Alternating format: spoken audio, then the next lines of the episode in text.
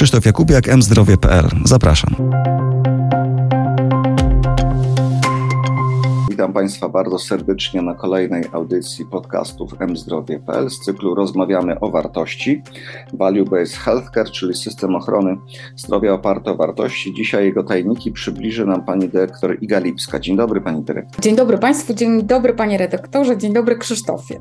Reprezentujesz aktualnie Instytut Polityki Zdrowotnej, czyli organizację pozarządową, ale również Akademię Medycznych i Społecznych Nauk Stosowanych w Elblągu, ale generalnie e, chodzi ogólnie rzecz biorąc o system ochrony zdrowia, a różne obszary, które w tym systemie są i w których powstaje, przynajmniej powinna powstawać, wartość dla pacjenta. Y, więc stąd moje pierwsze pytanie: jak ty rozumiesz tą definicję wartości w, w ramach value-based healthcare? Wartość, czyli co? Wiesz co, tutaj by można było dłuższą chwilę dywagować, co każdy z nas rozumie przez wartość, tak? No bo to value tak zwane po angielsku to pewnie dłuższa taka dyskusja akademicka, ale tak akademicko zaczynając, to pewnie trzeba by pójść od takiej wartości, od definicji tej wartości w systemie opieki zdrowotnej, która jest i funkcjonuje od lat, tak? Czyli to jest tak naprawdę już prawie, teraz liczę szybko, prawie 20 lat bo to jest rok 2006 od pierwszej tej publikacji e, Michaela Portera, e, która, no tak znowu akademicko zaczynając, Redefining Healthcare. Oczywiście to system amerykański, tak, który jest przynajmniej jak dla mnie trudny do zrozumienia, chociaż mnóstwo o nim czytam i się uczę i staram się go rozumieć. Ale tym niemniej, no to po, pojęcie wartości, jakbyśmy tam sięgnęli do tych definicji, które jednak się przyjęły tak na całym świecie, nie tylko w Stanach, no to byśmy mogli mówić o liczniku i mianowniku, czyli o wynikach leczenia, ale z perspektywy pacjenta, to jest ważna część tej definicji, do kosztów, tak? Czyli mamy licznik i mianownik, czyli wyniki do poniesionych kosztów. To o pieniądzach za chwilę, a na, najpierw o wartości. Y, co to znaczy wartość dla pacjenta? To znaczy, że co, że pacjent dłużej żyje, żyje w lepszym zdrowiu, czy ma lepsze samopoczucie? Co jest najważniejsze? Wiesz co, no to jest... Przede wszystkim jak to zmierzyć? No właśnie, to jest cały katalog pojęć czy wyników, efektów klinicznych, efektów e, czy mm, wyników efektywności klinicznej, już takim językiem HTA, czyli ocen technologii medycznych się mm, posiłkując, e, który jest istotny dla pacjenta, tak, z perspektywy pacjenta. No na pewno to będzie E, przedłużona, e, przedłużone życie, tak? czyli długość życia. Na pewno to będzie poprawia jakości życia, tak? takie dwa najbardziej istotne parametry. Ale też dla pacjenta, wiesz, ten katalog wartości, chociaż one znowu są trudno mierzalne i tak dalej, e, tych wyników zdrowotnych, które są istotne dla pacjenta, on jest bardzo szeroki, tak? No, dla jakiejś grupy pacjentów to może być na przykład, no pomówmy o sportowcach, tak?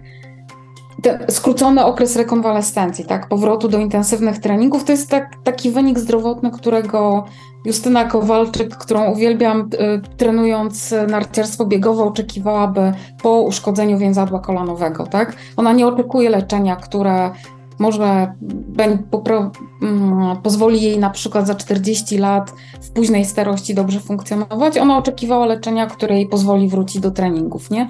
Czy jakby ten system wartości dla niej, czy oczekiwanych wyników leczenia, który się przekładał na wartość, był inny.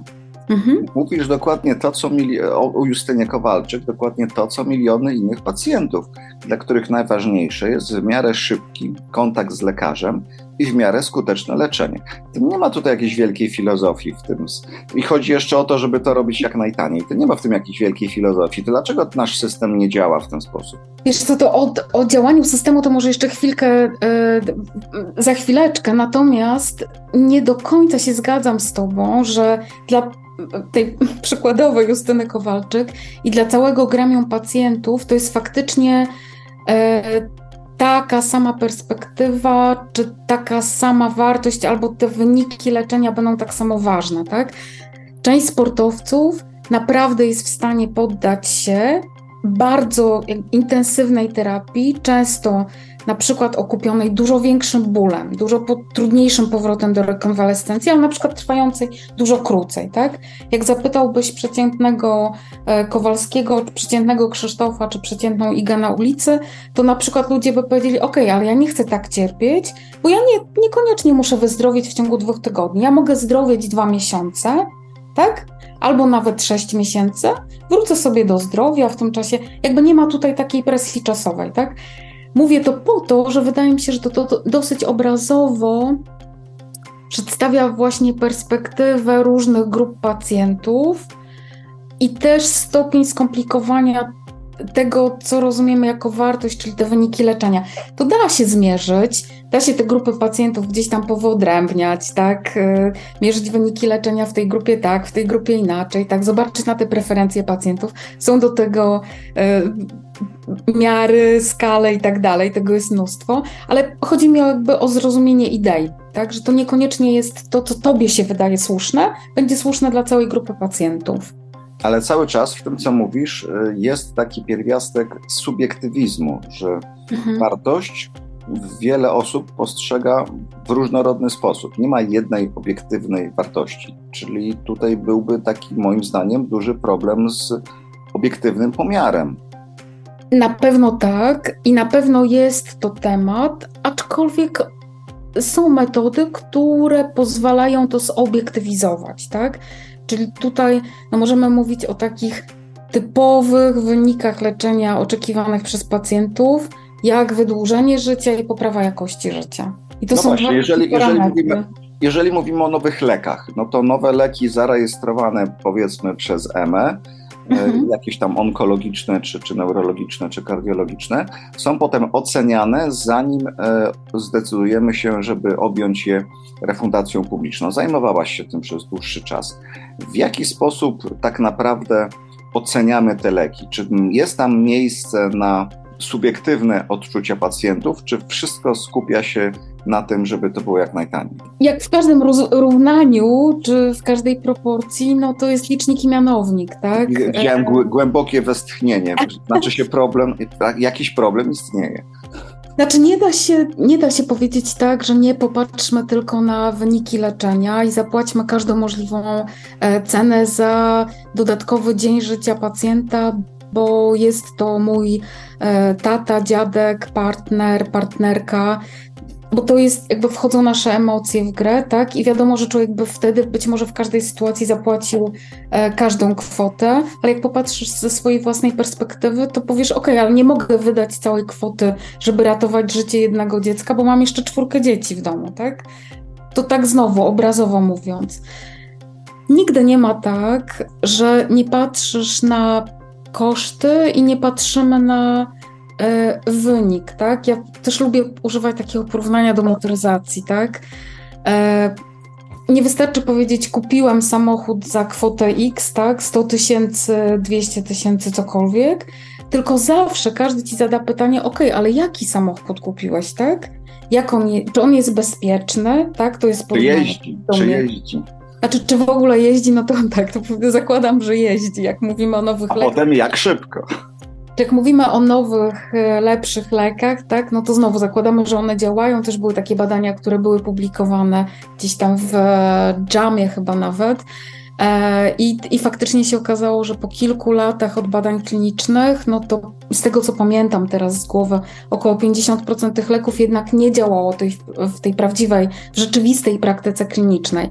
No to jest taka ciekawostka, czyli Twoje założenie, że ten samochód co najmniej jeździ, to już tak można by dyskutować, ale zakładamy, że jeździ, czyli że lek działa i zakładamy, że e, no, nie tylko jeździ, tylko jeszcze jest bezpieczny, tak? Dowiezie nas z punktu A do punktu B, a nie tylko, że będzie gdzieś tam jechał w dowolnym kierunku, jakbyśmy mówili o jakimś tam samochodzie na przykład autonomicznym, tak?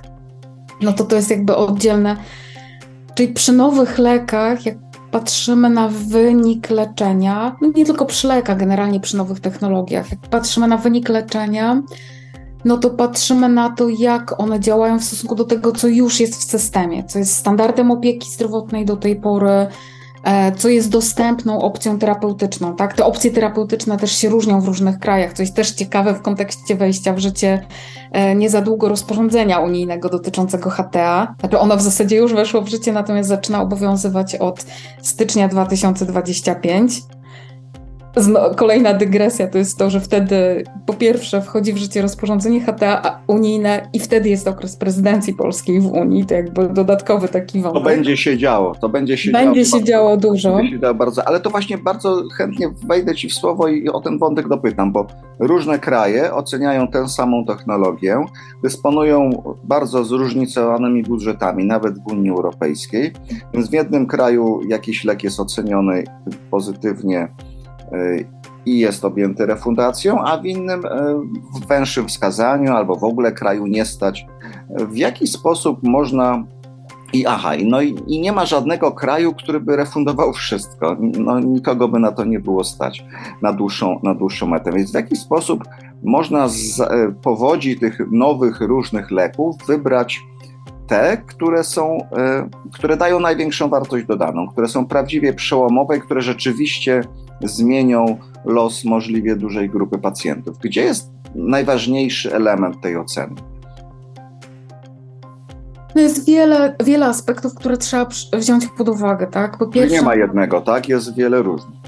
Te proce- znaczy, no co najmniej masz dwa wymiary, o których zaczęliśmy mówić, czyli z jednej strony efekt zdrowotny, a z drugiej strony e, poniesione koszty, ale też na przykład takim kryterium, które no w wielu chorobach, tak naprawdę nawet ostatnio w decyzjach, chociażby w SMA, wychodzi na, e, na pierwszą linię, to jest na przykład e, brak dostępnej opcji terapeutycznej do tej pory, tak? Jednak pojawiająca się nowa opcja terapeutyczna, co jest, no ale to wtedy faktycznie mamy do czynienia z taką e, innowacją, tak zwaną breakthrough, czyli przełomową. W zdecydowanej większości przypadków innych mamy do czynienia z, in, z innowacją tak zwaną inkrementalną, czyli taką powiedzmy przyrostową. Tak? Ten, to inkrementalne, mądre słowo, polega na tak naprawdę mierzymy różnice w kosztach w stosunku do różnicy w efektach. Tak? Czyli nie mówimy o tym, że coś no, działa w stosunku do placebo, tylko działa w stosunku do tej opcji terapeutycznej, która już była, tak? Czyli zakładamy taki kroczek po kroczku, rozwój technologii, kolejne leki dodają troszkę dłużej i dzięki temu z wiekiem, rozwojem cywilizacji, rozwojem medycyny ludzie żyją dłużej. Y, I to... Tak. Mhm. Generalnie ten proces, który teraz właśnie opisałeś, generalnie w taki sposób się dokonuje postęp w medycynie. Bardzo mało jest takich e, innowacji faktycznie przełomowych e, na miarę Nagrody Nobla. E, natomiast większość się dokonuje właśnie w taki progresywny sposób, czyli inkrementalny przyrost powoli, tak? Jedna innowacja, gdzieś tam pójdzie od tego jakaś inna innowacja, która trochę poprawi, gdzieś tam na końcu się okazuje, że i jakość życia pacjentów i długość życia faktycznie e, uległa znaczącej poprawie, tak? No, czerniak złośliwy jest takim przykładem, tak? Jeszcze jedno pytanie Ci zadam dotyczące leków, a potem będę chciał porozmawiać mhm. o ocenie innowacji w szpitalach i nielekowych. Natomiast jeżeli chodzi jeszcze jeszcze o leki. E, jak myślisz, e, czy w tych procesach HTA, które się toczą, zarówno w Agencji Ocen Technologii Medycznych i Taryfikacji, jak i w agencjach HTO-skich, jak i w Ministerstwie Zdrowia, czy tam e, ta kwestia subiektywnej wartości dla pacjenta znajduje należyte miejsce? Czy jednak nie skupiamy się na wynikach badań klinicznych i ocenie ekonomicznej i gdzieś te potrzeby i poczucie wartości ze strony pacjenta gdzieś nam ginie w tym procesie. Myślę, że tak naprawdę to wszystko zależy, jak, zostało skonstru... jak został skonstruowany już cały program badań klinicznych, dlatego że to tak naprawdę już na etapie e, no, tego RD, tak zwanego, czy badań i rozwoju, czy research and development, to jest takie miejsce w projektowaniu badań klinicznych. Jest bardzo duży trend teraz w Europie, nawet wróciłam teraz z warsztatów Jupatii w zeszłym tygodniu, gdzie faktycznie pacjentów się wdraża e, do aktywnego, może nie wdraża, tylko mm, jakby angażuje ich się do aktywnego udziału, e, może nie w opracowywaniu, wynalezieniu leku, ale na pewno już w programie badań klinicznych, właśnie po to, żeby pacjentów pytać, co jest dla nich istotne jako efekt kliniczny z tego leczenia. Tu znowu jako przykład, który kiedyś, mimo że jestem lekarką z wykształcenia, to trochę ku zaskoczeniu, bo nie masz takiej perspektywy, y, jeżeli tak naprawdę nie żyjesz daną chorobą na co dzień, tylko masz pacjentów, a nie doświadczasz sam tego. E, na przykład takim e, efektem leczenia przeciwpadaczkowego było zmniejszenie liczby napadów padaczkowych w ciągu jakiegoś okresu czasu, tak? W ciągu doby, w ciągu tygodnia, w ciągu miesiąca.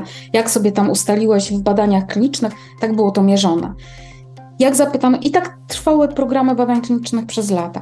Jak zapytano w końcu pacjentów, co jest dla nich jak najbardziej, najbardziej istotnym takim punktem końcowym, to w ogóle jakby e, leczenie przeciwpadaczkowe trochę poszło w inną stronę. Znaczy nadal ta liczba mm, ataków padaczkowych, zwłaszcza jeżeli to są te tak zwane duże ataki padaczkowe, jest bardzo istotna.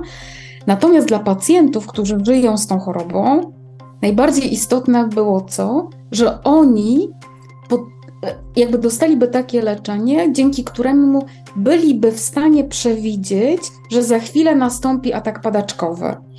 To jest taki przykład, który do mnie, mimo medycznego wykształcenia, jakoś tak bardzo dotarł, tak? Bo naprawdę nie miałam takiego myślenia i to trzeba się przyznać.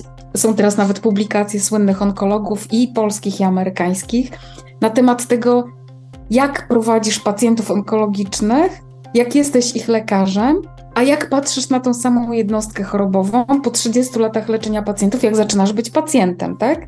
A to bardzo jak... ciekawe, to bardzo ciekawe musi być tak, taka zmiana, zmiana roli i y, wczucie się w inną sytuację. Myślę, że to jest tak jak uczenie studentów y, na jakimś kierunku takim, którzy się zajmują opieką nad osobami niewidomymi. E, to jest faktycznie wyjście do miasta z, zasłonie, z czarną opaską na oczach E, I to ci naprawdę daje tą perspektywę pod warunkiem, że faktycznie tej opaski nie możesz zdjąć. Tak, że jesteś naprawdę przerażony tym, że nadjeżdża tramwaj, a ty dokładnie nie umiesz zlokalizować, z której strony że cię może potrącić. I mnóstwo tego typu. Myślę, że to jest po prostu inne doświadczenie, tak? Że to, tak, to jest zupełnie in, inna pozycja, w której się człowiek znajduje, zupełnie inne doświadczenie. Dlatego, że mówię o tym y, też dając takie przykłady, które przynajmniej do mnie na jakimś tam etapie y, pracy zawodowej i też na jakichś tam oświadczeń osobistych przemówiły, bo to jest faktycznie to pojęcie wartości, tak? Dlatego się mówi o tym, że to jest wynik leczenia z perspektywy pacjenta, bo może to, co wydaje się powiedzmy to lekarzowi prowadzącemu istotne, że okej, okay, odniosłeś, odniosłaś dobry wynik z leczenia, droga pacjentko, tak? I lekarz jest zadowolony, a pacjent nie do końca. Tak jak ja uwielbiam grać w tenisa, to co mi z tego, że ten łokieć mi będzie się, wiesz, prostował do 45 stopni, jak ja muszę mieć pełny wy wyprost, żeby uderzyć, tak? Jakby zupełnie przykładowo, wiesz, to jest, jakoś tam to wpływa e, na moją jakość życia, którą bym chciała mieć taką, a nie inną, tak? Każdy z nas ma jakieś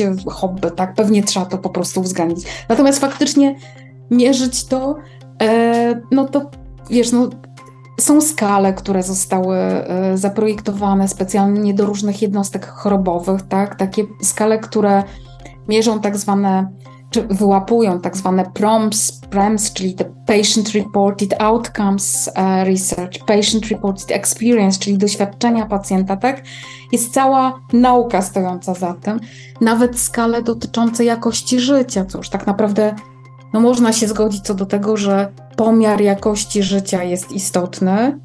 To jest też ciekawa opowieść, dlatego że dla Europejskiej Agencji Leków, na przykład do kilku lat wstecz, może kilkunastu, może kilku jednak, to wcale nie była taka oczywistość, że mierzysz jakość życia w badaniach o, przy, przy, leczeniu chorób przewlekłych no jest to podstawa, no bo tam się nie umiera po tygodniu czy po miesiącu, się żyje z chorobą całe życie, więc właśnie tam jakość życia powinna odgrywać dużą rolę. Absolutnie tak. Co więcej, nawet w chorobach, które no jednak y, progresują, powiedzmy, jest postęp choroby onkologicznej, tak? E, ale to trwa w czasie ileś, tak? Nawet niech trwa kilka lat, nie kilkanaście czy kilkadziesiąt, ale, ale powiedzmy kilka, to tym bardziej ta jakość życia czy do życia w tej, z tą chorobą, w tej chorobie też jest bardzo istotna, tak? I dla rodziny, i dla samego pacjenta, tak? No tutaj nie tylko onkologia, choroba Alzheimera, tak? To jest też na przykład wpływ na jakość życia członków rodziny, tak? Co, co być może też powinno być tutaj brane pod uwagę. W każdym razie dlatego e, no tak odnoszę się do tego, e, co rozumiemy jako wartość, podkreślając, że to jest właśnie wynik leczenia z perspektywy pacjenta.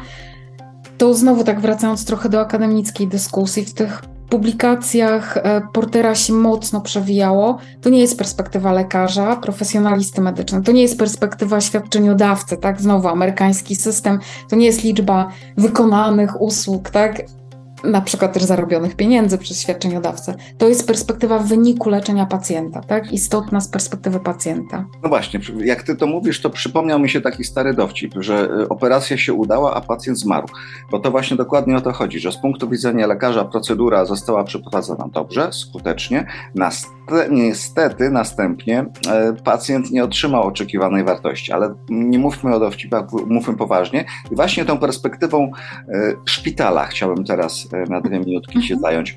No bo mierzymy, mm, mierzymy wartość nowych leków i to już omówiliśmy, ale również pojawiają się nowe procedury, nowe innowacje, nowe, znaczy, nowe, nowe urządzenia, nowe mm, metody leczenia w szpitalach. I szpitale, wdrażając te innowacje, również muszą ocenić, czy te innowacje przynoszą jakąś wartość dodaną, czy pacjentowi, czy szpitalowi, i też czy to jest wartość jakaś kliniczna, czy to tylko jest robione z punktu widzenia ekonomii. Jak, e, gdzie jest największy problem przy ocenie tych innowacji wdrażanych przez szpitale? Chyba największe tutaj wyzwanie dla szpitali to jest właśnie określenie tej ścieżki decyzyjnej i ilość tych różnych aspektów, które trzeba wziąć pod uwagę już na poziomie szpitala, tak? Bo to jest kompletnie inna perspektywa. Jak mówisz o refundacji leków, no to jednak mówimy o tym poziomie krajowym, żeby nie powiedzieć narodowym. Być może kiedyś będziemy mówić o poziomie unijnym. Natomiast gro innowacji, też są na to liczne publikacje, jednak wchodzi do systemu opieki zdrowotnej od strony szpitala. Tam no się właśnie. nikt nie pyta ministra zdrowia o podjęcie decyzji na poziomie krajowym.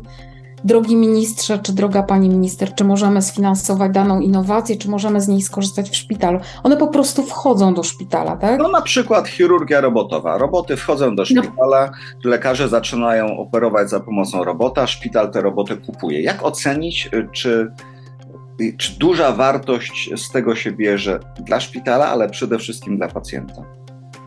No to jest świetny przykład. Y, chirurgia robotyczna no w ogóle ma długą, ciekawą historię, ale rozumiem, że nie wchodzimy tutaj w szczegóły aż tak bardzo. Natomiast faktycznie, jak popatrzymy na ten proces decyzyjny, E, no to w Polsce faktycznie zanim Agencja Ocen Technologii Medycznych tak powiedzmy na poważnie się zajęła tematem, tak? Tam zresztą były liczne perturbacje z tymi e, zmienianymi rekomendacjami.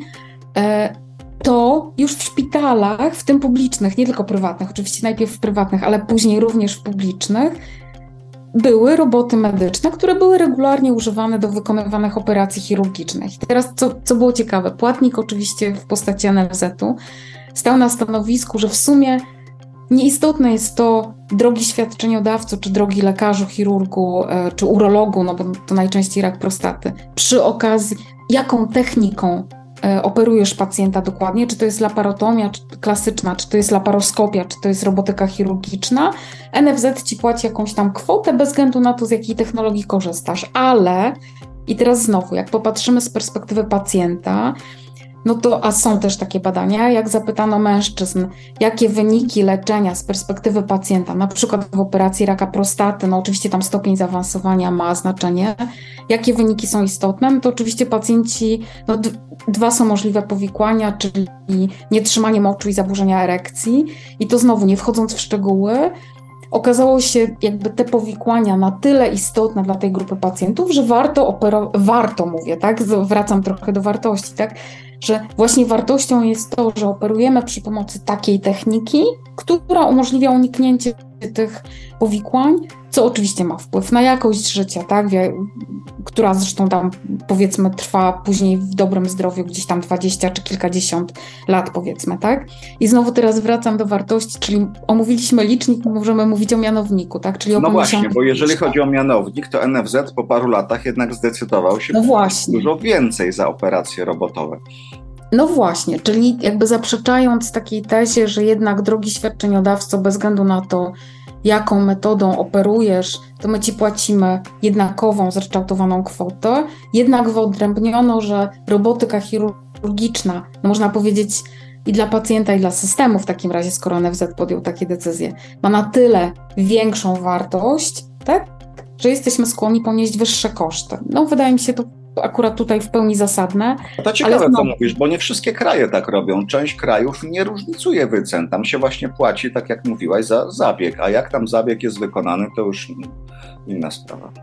No, znam tutaj akurat e, no, doświadczenia największej kliniki na świecie, przepraszam, nie największej kliniki, tylko kliniki na świecie w Niemczech, Martini Klinik w Hamburgu, która operuje największą liczbę na świecie pacjentów z rakiem prostaty i tam jest różna wycena e, zabiegów wykonywanych przy pomocy robotu. Tam pacjent dopłaca, żeby mieć, e, żeby mieć zabieg robotowy. Jeżeli nie dopłaci, to robią mu laparoskopowy. To chyba w zależności od tego, jakie ma ubezpieczenie, jak tam, która kasa chorych to tak ktoś dalej. Dopłaca, no, ktoś dopłaca, tak. Ktoś, ktoś dopłaca, to być może to, to, to, absolutnie tutaj nie wchodzę w szczegóły, mimo że nawet byłam osobiście w Martini Klinik w Hamburgu. Natomiast e, faktycznie, no znowu, wchodząc w perspektywę szpitala i może odwołując się też do tej perspektywy Martini Klinik, e, to według mnie jest ciekawe właśnie ten proces podejmowania decyzji, tak na poziomie szpitala, no musisz przeanalizować masę różnych aspektów, których w kraj decyzji na poziomie krajowym nie bierzesz pod uwagę, tak? Chociażby wydaje się podstawa, ale nie wszystkie szpitale, przynajmniej w Polsce to analizują, na przykład liczbę operacji, które tego typu, tak, które wykonujesz w ciągu roku, tak? Jeżeli będziesz wykonywał e, niewiele, nie chciałabym użyć słowa za mało, tak, bo tam w określonych typach operacji można mówić o jakiejś liczbie w raku prostaty, to zostało przyjęte, że to jest powiedzmy koło setki, tak, żeby faktycznie e, zostało zdobyte doświadczenie, ale nie tylko ośrodka, ale też danego chirurga, tak, a tutaj NFZ akurat nie rozróżnił na chirurgów, powinno być jednak takie rozróżnienie, żeby to doświadczenie było na tyle istotne, żeby mm, efekty kliniczne były lepszej jakości, tak powiedzmy, na tyle zadowalające, żeby było uzasadnione użycie robota chirurgicznego, tak? No tak, ale koniec końców to y, kończymy na tym biednym pacjencie i pacjent w systemie szuka przede wszystkim zdrowia, znaczy powrotu do zdrowia, albo zwalczenia choroby, albo życia w dobrym zdrowiu. Mhm. Ogólnie rzecz biorąc, chodzi o tę wartość y, z, z, ze wszystkich interwencji medycznych, świadczeń, leków, która trafia do pacjenta. I moje ostatnie pytanie jest takie: czy my jesteśmy w stanie wycenić, bo, wycenić tę wartość w jakiś obiektywny, finansowy sposób? Czy ta idea quali, która z tym się wiąże, to nie jest tylko jakiś taki słaby erzac, że że, że no nie wiem, wyceniamy rok na 160 tysięcy, czy na 140 tysięcy, czy na 180, jeszcze w zależności od dochodu w danym państwie, czy to jak się, ja usiłowałem kiedyś wyjaśnić tę metodę mojej 20-letniej córce, ona pokiwała głową, powiedziała, że to jest totalna bzdura. A no to teraz tak, czy się zgodzić z, twoją, z twoją córką, czy nie, ale y, faktycznie są nie tylko twoja córka, ale są no też... bo młodzież idealistyczna twierdzi, że życie ludzkie jest bezcenne i w ogóle o czym my mówimy? Znaczy, są uznane autorytety, które kwestionują quality, tak? Quality, żeby tutaj wyjaśnić, tak? Quality Adjusted Life Years skrót od angielskiego, czyli lata życia skorygowane o jakość, tak? Czyli jeżeli przykładowo żyjemy rok życia w pełnym zdrowiu, no to, może być jako quali równe pięciu latom życia w 0,2 jakości życia, tak? Tak, żeby to jakoś tam e, sobie zobrazować, wyobrazić. Quali zostało przyjęte jako, ja zwykle mówię tutaj też jak prowadzę zajęcia, jak studentom tłumaczę, tak, bo to jakoś to Quali jest taką abstrakcyjną dosyć e, wielkością, którą też nawet studentom i magisterskim, podyplomowym nie jest łatwo wytłumaczyć. Dlatego mówię zawsze o tej jakości życia i długości życia. Jak się już to załapie, to później jest powiedzmy e, trochę prościej. To jest tak naprawdę pewnego rodzaju wspólny mianownik, dzięki któremu możemy wszystkie technologie medyczne, te efekty zdrowotne porównać między sobą, tak? Czyli dana technologia przynosi tyle dodatkowych kłoli, tak? I, już wtedy jakby bardziej rozumiemy, o czym mówimy, tak? No ta przyniesie przykładowo 20 dodatkowych kłoli, a ta tylko 6. Aha, no to jakby idziemy w stronę tej, która 20, tak? Znowu, no to są lata życia skorygowane o jakość, Czyli łapią nam tak naprawdę tylko dwa parametry: długość życia i jakość życia, tak? No, nie wiem, czy chciałbyś żyć 10 lat dłużej w jakości życia 0,1, tak? Widzisz, Ostatnio bo może robiłem raport na temat choniaków i pacjenci z choniakami właśnie nad tym się zastanawiają, czy zgodzić się na agresywną terapię, które, która obniża im jakość życia przez pewien czas, dając szansę na dłuższe przeżycie, czy też y, bez tego radykalnego obniżenia żyć krócej. Więc są niesamowite wybory tak naprawdę. No, panie redaktorze Krzysztofie, to zrobiłeś taką paralelę do tego pierwszego przykładu sportowców, nie? że sportowcy są taką grupą, która jest skłonna do dużych poświęceń, żeby szybko wrócić do zdrowia. Tak. Ale się okazuje, że to jest bardzo podobna sytuacja, tak? Być może jakbyś zachorował na chłoniaka w wieku lat 25, to byś pomyślał, okej, okay, to ja ścierpię wszystko, żeby tylko być wyleczonym i żyć dalej pełnią życia. Może jak masz lat 50 czy 60, jakby ta perspektywa ci się też trochę zmienia, tak? Że chciałbyś ale to jest też kwestia no, takich wyborów, preferencji pacjentów. Jest mnóstwo badań socjologicznych na ten temat. E, e, ja staram się różne rzeczy podczytywać, ale powiedzmy, że ta moja domena to jest jednak klinika. Jeszcze tylko zapytam prowokacyjnie. W tej teorii Quali nie ma znaczenia wiek pacjenta. To jest ciekawy wątek, który poruszyłeś. E, w Quali samym nie ma znaczenia, natomiast już NICE brytyjski mówi o tym na przykład, że inaczej powinno się wartościować pewne rzeczy w end of life treatment, czyli no w końcu pacjenta, a to częściej dotyczy jednak starszych pacjentów, tak?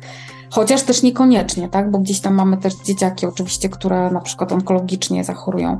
Więc to też tak nie do końca, tak? E, czyli nie jest to takie czarno-białe. No nie Natomiast jest na pewno, już tak wiesz, podsumowując może trochę, to e, wydaje mi się, że tak naprawdę i o systemie opieki zdrowotnej, o takich podejmowanych decyzjach dotyczących finansowania takiej czy innej innowacji, nie można mówić bez tych dwóch aspektów, czyli bez efektów klinicznych, oby z perspektywy pacjenta, i poniesionych kosztów, tak? I tu można o tych mm, przykładach z motoryzacji czy innych rozmawiać. Nie można powiedzieć, wydałem 5 miliardów na onkologię, tak? No, no w Polsce no i co? dajemy 12 miliardów, ale to niczego nie zmienia. To chyba ostatnio 4 czy 5 miliardów dodatkowo, tak? Albo na przykład daliśmy dodatkowy miliard na szpitale powiatowe, tak? Ja zawsze pytam, no ok, to tak jakbyś przyszedł i powiedział, wydałem 2 miliony na samochód, tak? A ja bym się zapytała, o, ale jeździ, jest bezpieczny, przyspiesza do setki. Jakby wiesz, no chcesz coś wiedzieć, na co, tak? I to jest ten wynik, ten efekt zdrowotny, tak? Bo to może tak bardziej obrazowo trafiają takie porównania. No nie można powiedzieć, że dało się gdzieś kwotę X i nie wiedzieć, co za to się kupiło tak naprawdę.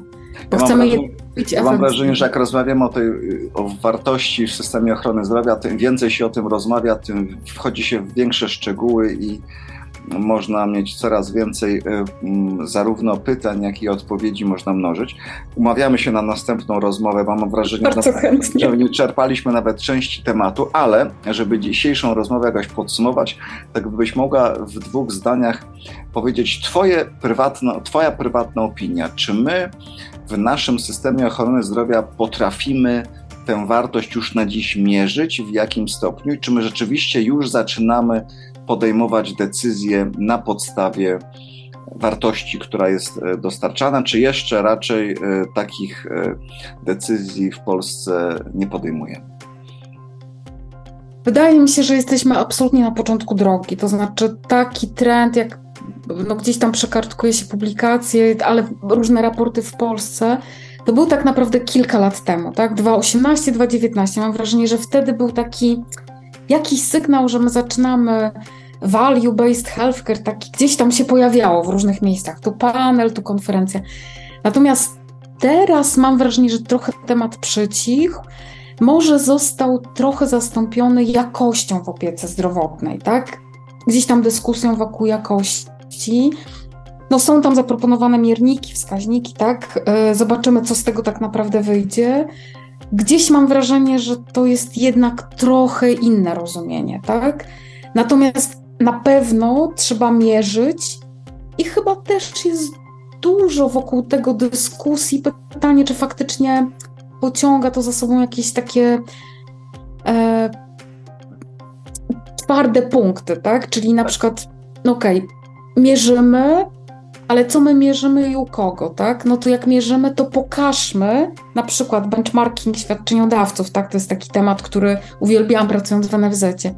Nie mówię, żeby można tych świadczeniodawców, żeby publikować imienia i nazwiska. Może niekoniecznie, tak? Ja Ale bym był za tym, żeby publikować z nazwy szpitale i chirurgów, i którzy leczą najlepiej, i którzy mają najwięcej powikłań, żeby to publikować, ale po to, żeby się ci z dołu uczyli. Myślę sobie, że trzeba się do tego przygotować. To znaczy, ja jestem cała z Tobą, y, żeby takie dane były publikowane, natomiast myślę, że polski system opieki zdrowotnej nie jest na to gotowy. To znaczy, ja bym zaczęła od benchmarkingu ze wskazówkami dla tych, co są na dole, żeby dorównali, dała im jakiś czas. E, natomiast ten benchmarking i ujawnianie danych, wiesz, bo do tej pory tylko tak naprawdę posługujemy się pocztą pantoflową, tak, żeby e, w środowisku możesz się dowiedzieć, e, a, a tak nie, nie masz naprawdę obiektywnych danych. Dobrze, to ja myślę, że tutaj postawimy przecinek i o tym problemie, jak wdrażać ten system ochrony zdrowia oparty na wartości, to porozmawiamy następnym razem. Zgoda? Dobrze, doskonały pomysł. To bardzo dziękuję za rozmowę i dziękuję za obietnicę, że spotkamy się ponownie. E, gościem dzisiejszej audycji była Iga Lipska, czyli lekarka zafascynowana value-based healthcare a jeszcze bardziej HTA od ponad 20 lat, czyli oceną technologii medycznych na poziomie krajowym i ostatnio też w szpitalach. A ostatnio jeszcze Digital Health. I w tej rozmowie na pewno było widać, było widać Twoją fascynację. Bardzo serdecznie dziękuję za rozmowę i bardzo do usłyszenia następnym razem. Dziękuję bardzo Państwu. To była kolejna audycja z cyklu Value Based Healthcare, czyli rozmawiamy o systemie ochrony zdrowia opartym o wartości. Do usłyszenia. Dziękuję bardzo.